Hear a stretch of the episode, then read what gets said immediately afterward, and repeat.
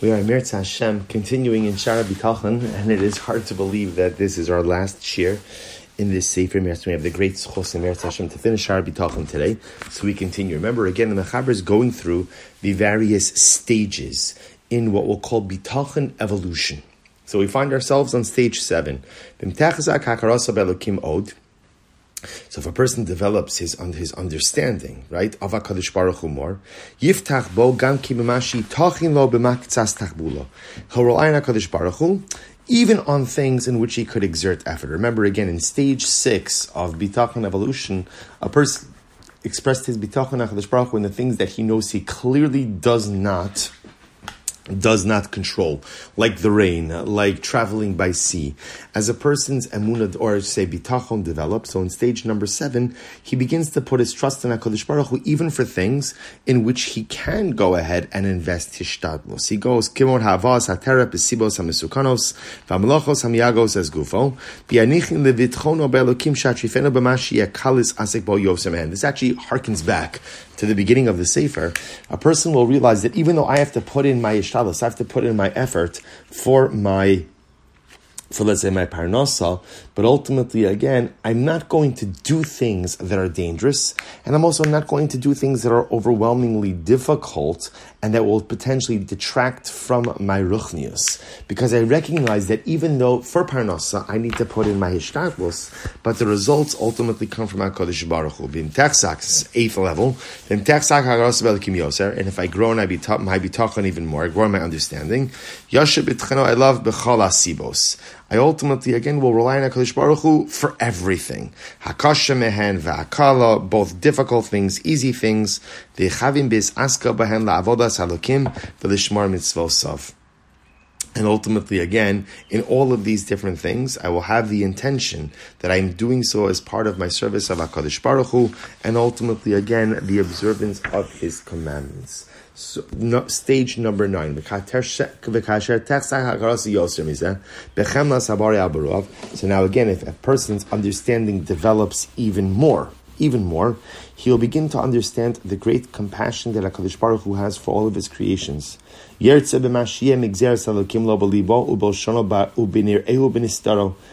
will consent. In other words, he will willfully accept all that HaKadosh Baruch Hu does for him or does to him, both in public and in private. So in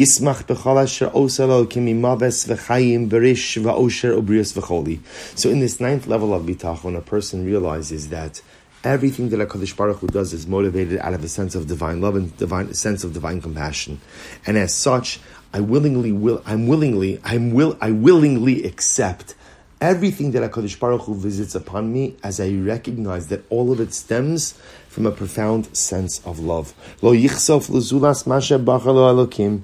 I will not desire anything other than what HaKadosh Baruch Hu has chosen for me.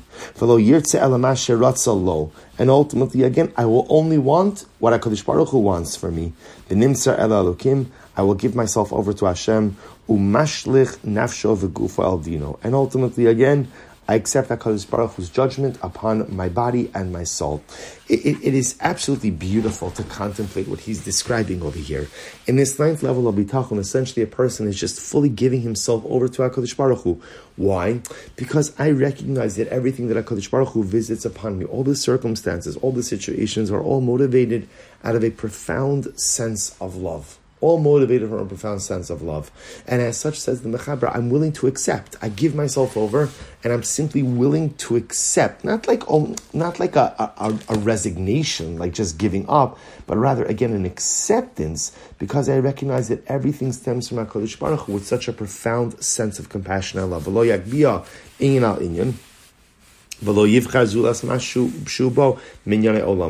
And, and ultimately, again, I won't, this is interesting. I won't weigh a certain means of obtaining my needs as more effective than the other. And ultimately, again, I will choose, I, I will choose ultimately again to only involve myself in the things that I'm already engaged in. What does this mean? As a person who has bitachon once said, I never decided to do one thing and in my heart decided to engage in something else. In other words, when a person has bitachon, ultimately he gives himself over in totality and everything to HaKadosh Baruch Hu. And as such, again, Everything becomes part of my avodas Hashem. Such a level. S- level number ten. Then when a person's understanding of HaKadosh Baruch Hu develops even more, and he recognizes ultimately again the purpose of his creation and of his entrance into this fleeting world. The Yakir Ma'alas Olam Achar and he recognizes the greatness of Olam Haba, of the world to come, which is eternal. Yim as ba ulmazebisibosov. Ultimately, again, I just become a bit turned off I become a bit turned off by this world and all of its and all of its pleasures. The So in this tenth level, again, so once again, obviously this is all sequential, but in this tenth level, I recognize that I'm here in this world to accomplish something. And the goal ultimately again is to accomplish and, and I reap the benefit or I see the benefits of my labor in the world to come. So suddenly once I realize that, I want to stay away from the things that derail me from my mission and offer often overindulgence or over involvement in the pleasures of this world simply seek to derail me. Rather, I choose to give myself over. I give myself over to HaKadosh Baruch Hu in thought, soul, and body. When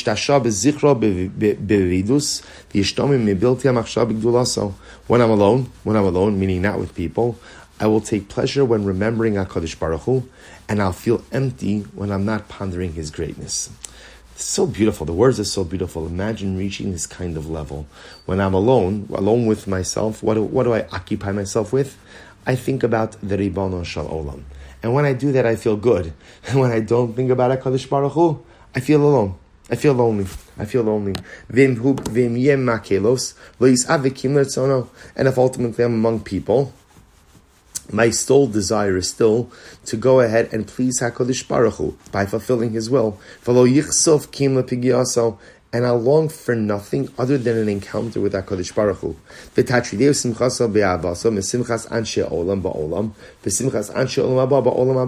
And ultimately, I'll be so happily preoccupied with my love of Hakadosh Baruch Hu that ultimately, again, I won't get involved in people who are over involved or overindulging in this world.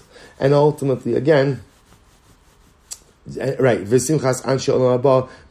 I'm sorry. So let me, let me read that again. So if I'll be so happily preoccupied with the love of HaKadosh Baruch Hu, that it'll stop me from rejoicing with other people who rejoice in matters of this world, nor will I be able to rejoice with the same ardor with the people in the world to come, rejoice in the world to come. So Zos Ha'el So essentially what he's describing over here in this 10th level of, of bitachon, ultimately, again, is a recognition of the olam emes is the world to come. And as we've seen in Pirkei Avos, you know, this world is but a prozdor. This world is but an antechamber. And the whole point of the antechamber is preparation for what lies ahead. And as such, I want to live a serious kind of life that prepares me. And I don't want to live the kind of life where ultimately I lose myself in the frivolity. We're not even talking about sin over here, but just in the frivolity or, or, or in the lack of meaning that sometimes people get so caught up in. This